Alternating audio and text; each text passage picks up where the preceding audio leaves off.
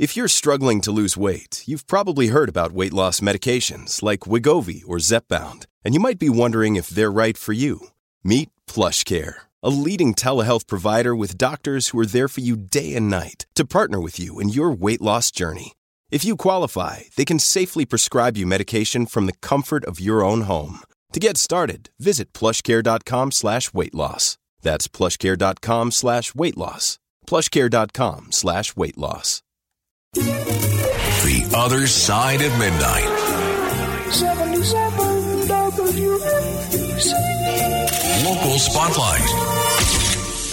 Good morrow, everyone. This is The Other Side of Midnight. I'm Frank Morano on 77 WABC. Can you believe that while the rest of the country and the rest of the world seems to have pretty much moved on from this COVID vaccine mandate hysteria, here in New York, we are still woefully behind the times. And some of the people most affected by this vaccine mandate as it exists now are judges. There's still a vaccine mandate in New York State in the court system only for judges. No, not for lawyers, not for litigants, just for the judges. Poughkeepsie City Court Judge Frank Mora is suing New York's court system in a federal lawsuit over their decision to deny him a religious exemption from the system's COVID 19 vaccination mandate. Now, I think he has a very strong case, and some other cases have tended to go in that direction, in the side of vaccine freedom and deference to religious choice and things of that nature. However, this case, also in New York, is even stranger, and I think does an even better job illustrating the absurdity that they're still making judges adhere to this vaccine mandate. And that is the case of Judge Jennifer Donlon. Judge Jennifer Donlon is one of two part time judges in Hornell City Court in Steuben County. Now, she's a part time judge. That means she works part time as a judge, and the rest of the time she works as an attorney. She is unvaccinated and she serves on the bench with distinction. Uh, There's no indication that she's a problem at all, upstate, and she is suing New York's courts for paradoxically barring her from the courthouse as a judge while allowing her inside as a lawyer. Think about that. Judge Jennifer Donlon claims her applications for both religious and medical exemptions from the vaccine were denied without explanation, and yet, as an attorney, she's still able to walk into court whenever she wants. As a judge, position she was appointed to five years ago, she's not allowed to take the bench and can she, and she can only preside over cases remotely. Now, I'm vaccinated, I'm pro-vaccine, but at what point is enough enough? This is crazy. Who is really being helped by this judge or these judges not being able to do their job? No one. This is absolutely absurd. They ought to do away with this pronto. Beam me up. To be continued. The Other Side of Midnight. 77 WABC. Local Spotlight.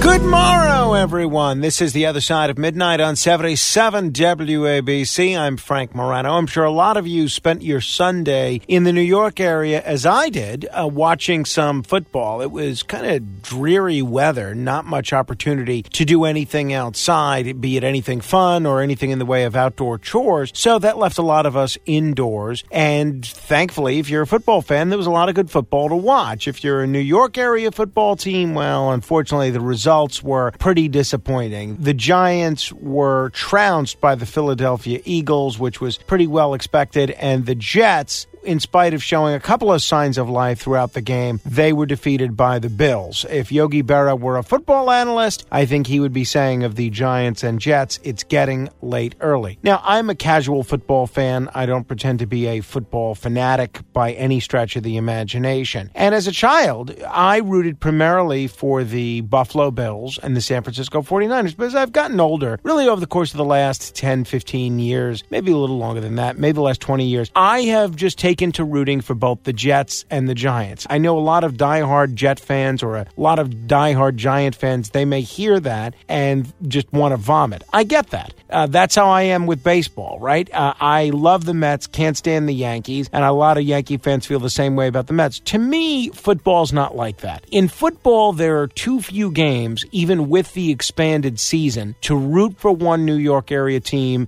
and hate the other. Plus, they're both New Jersey teams anyway. So I, don't have that much of a rooting interest for either of these teams that prefer to play their home games in New Jersey. The reason I'm mentioning this is when I was a child, it was incredibly rare that you'd see the Jets and the Giants play at the same time. It was, I think it would happen maybe once a year, if that. This season, and I've talked about this before, it seemingly happens all the time. It happened yesterday. It happened last weekend. We were watching the games from Mexico and we had to flip between the Jets and the Giants. The bottom line is there are a lot of New Yorkers, and I'm sure a lot of New Jerseyans, that want to see both the Jet game and the Giant game in their entirety. Why should we be forced to either choose or flip back and forth and potentially miss an exciting play of the game. They ought to bring back this, I don't know if it was a rule or just standard practice, where the two New York area teams do not play at the same time. One should play at one o'clock, one should play at four o'clock, unless somebody's playing a, a, night game that week or something. That's the way it always was, and it was a good system. For the life of me, I can't understand why they've changed it. I hope you'll join my quest in getting them to stop putting the Giant and Jet games on at the same time. Beam me up! To be continued. The other side of midnight. 77 Local Spotlight. You may not know, if you don't follow the inner workings of the state legislature too closely, that the legislature usually comes into session in January and then they usually end their legislative session in late May or early June, depending on when the budget is finalized. And for months, state lawmakers have refused to head back to Albany for a special session. They can call themselves back into special session. The governor can also call them back into special session to address the well documented flaws in recent criminal justice reforms. Now, flaws are not well documented by me or other radio commentators. It's people like former New York City police officer and current New York City Mayor Eric Adams, who says the state legislature should fix the criminal justice reform laws. It's experts in policing like Ray Kelly and Bill Bratton, and still nothing. Zip, zilch, zero, nada. But now, with the election safely over, the state legislature is talking about rushing up for a special session. Now, you might think, great. They're going to finally make some of those tweaks to criminal justice reform, aren't they? No. they are about to head up to Albany for a special session to vote themselves a pay hike. Yes, that's right. Don't you think your state legislators are doing such a great job that they're worthy of a raise? After all, with inflation and everything, $110,000 a year doesn't buy what it used to. Assembly Speaker Carl Heastie and the governor have both gone so far as to say that state legislators deserve a raise. Now, you might say, why the big urgency? Why can't they just wait until they're back in session a month from now? Well, any pay hike could not take effect until at least January of 2027 unless they vote before January 1st. So that means if they wait just four or five more weeks, they won't get their raise. This to me is an incredibly brazen act of hubris. While Governor Hochul barely hung on, and so did most of the legislative incumbents. This year's elections sent a message that showed up and down the state, even in New York City, voters are really fed up with the kind of business that's going on in Albany. They're tired of the way Albany does business. They're tired of politics as usual. The fact that these people are willing to give themselves a raise in the face of all this voter anger and rush up to Albany for special session to do so, that's laughable. If Governor Hochul's going to give her blessing for a special session for legislative pay raises, she should do so only if that goes hand in hand with fixes to the criminal justice reform law. Beam me up! To be continued. The other side of midnight. 77 WABC. Local Spotlight.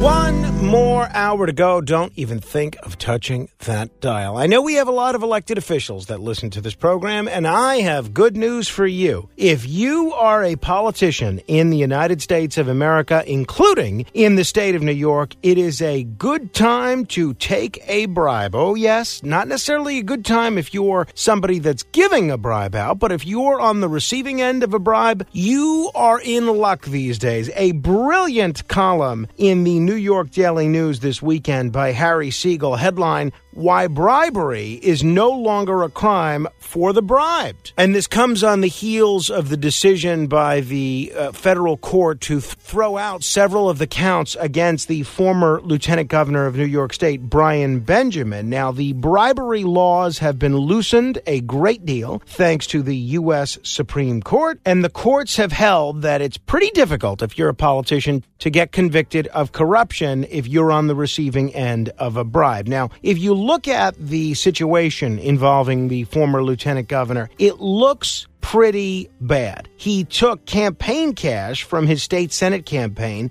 to pay for a lavish wedding reception for himself, attended by a who's who of New York's political elite, while leaning on a big donor who wanted public money in exchange for those quote unquote donations to hide contributions to his failed city controller campaign. We are now in an era where people who bribe politicians can still go to jail, but the politicians who take those bribes, like former Lieutenant Governor Brian Benjamin, have little to fear. That's the good news if you're a politician from Manhattan federal judge J. Paul Oetken's ruling last Monday, finding that, quote, proof of an express promise is necessary when the payments are made in the form of campaign contributions. What an awfully fancy way to say that politicians are now free to use public money to reward their donors. In Brian Benjamin's case, even after that donor pleaded guilty to bribing him, so long as they're not stupid and sloppy enough to explicitly declare, I am paying you off with government money in exchange for the money you put into my political operation. So if you're a politician, just don't say those words to anybody that's given you a bribe or a big donation in expectation of something on the back end, and you should be just fine.